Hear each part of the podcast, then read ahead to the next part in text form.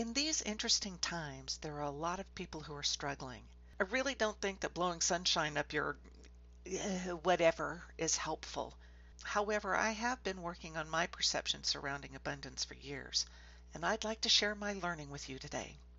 You've found Blue Lightning Healing Meditations. I'm Susy Parker Goins. I'm a channel, so I embody your guides for deep face to face conversations. I'm a Reiki master and energy healer. We work together to identify the blockages in your energy and release them. I love looking at past lives, how they're affecting you in the now, and what to do to resolve them. I upload Thursdays and Mondays. I'm available for phone and virtual sessions. The best way to contact me is at susypgoins at gmail.com. Go to bluelightninghealing.com for more information. Please like, comment, favorite, subscribe, hit the donate button, share with your friends.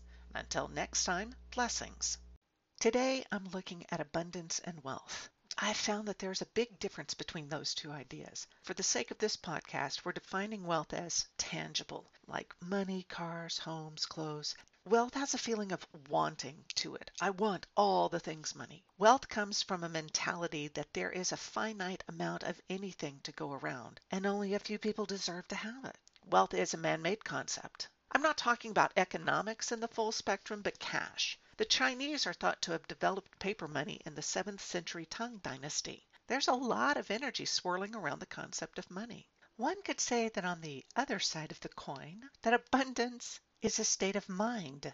GoodNet.org defines abundance in a spiritual context as the notion of abundance or plenty is less about material conditions, revolving instead, once basic needs are met, around an appreciation of life in its fullest, joy and strength of mind, body, and soul.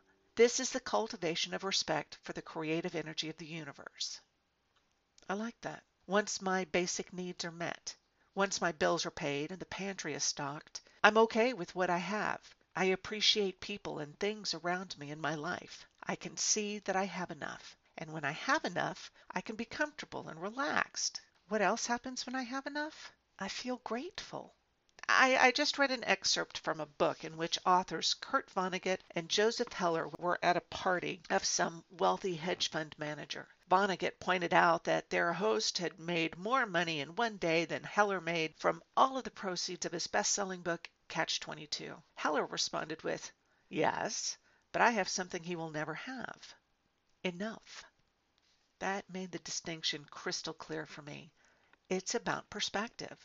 Wealth is based in a poverty mentality. There's never enough. Gotta have more, more, more. Keeping up with people you don't know or don't even care about. Abundance comes from a sense of satisfaction, satiety. I have enough, I do enough, I am enough. What can you do? Well, look at your perceptions about and attitude toward money and abundance. Examine your perspective when it comes to spending. What's your motivation? Is it because you need the thing to live? Okay. Is it to manipulate someone into feeling a certain way? How about talking to them? Cultivate open communication. That's not to say that every expensive thing is bad. There are valid reasons to buy a more expensive option when it comes to quality and workmanship. But to buy it solely based on a name? Eh, not necessarily. I, I, I don't want to turn this into budgeting 101, but developing a healthy relationship with money can improve your circumstances. Look at your relationship with money. What was the attitude toward money when you were growing up? Was it used as leverage? Was anyone's self esteem connected to how much money they made or spent? Was it used to wield power or to intimidate? Or was it a game to make it go as far as one could stretch it? I love finding cool stuff on sale, or at a thrift shop, or as a trade. There's a lot of energy and judgment around money, and it runs the gamut from being lucky and hardworking, or corrupt and selfish, and so on and those who don't have it are judged as being lazy, lower class, trash, stupid, and so on. Is it a crime to find something for free? No. Is it a crime to be in need of a free resource? No. Look at the resources cities have that are available to their population food banks, libraries, community events. There are resources aimed at at risk populations, you know, the elderly, teens, and children, the unemployed that but what about me attitude rears its head. What about you? Do you have enough? Why do you think If you have enough, you need more. Look at it. What can you find for free? There are organizations and groups who focus on helping to equalize resource distribution. There's Free Cycle, Buy Nothing groups jump to mind. I take part in online events for which attendance is free. Use reason about it. Yes, there are people who would want to exploit free resources to the detriment of others, or are in such a mentality of lack that too much doesn't feel like enough. Ah, you remember pandemic purchasing of toilet paper, yeast, and hand sanitizers, don't you? So, abundance in practice. Well, for one, our school had a clothing exchange area. Parents would bring in clothes they no longer needed, and then they could pick up clothes from other families that had donated. It built that sense of community. There are food shares, gleaning or food rescue groups go to businesses who pass on food they can't or won't sell. The food is distributed in the community. It's not beautiful food, but the abundance goes out to the community. Then there's bartering or trading. I think those ideas must stem from an abundance mentality too.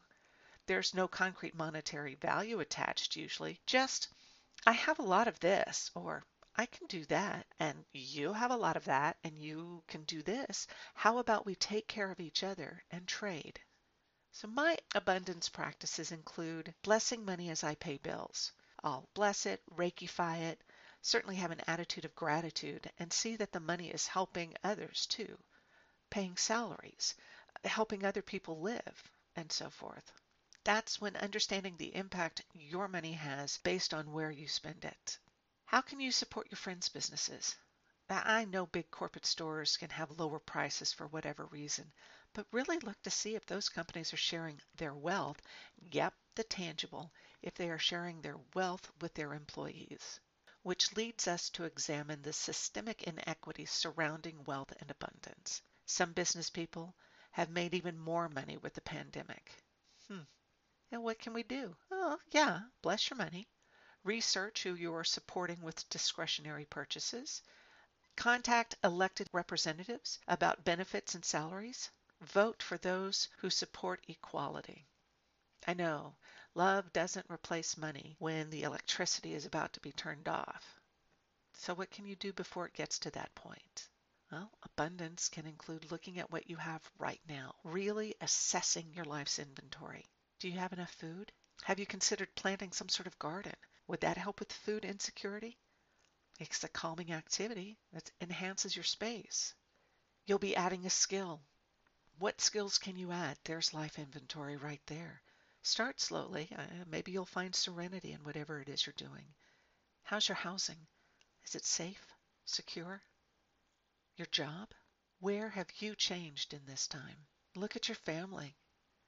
Uh, not everyone has an ideal situation at home. And now is a good time to assess what you need, what would make it better. Maybe that difficult conversation will finally happen. What doors can you crack open at this time?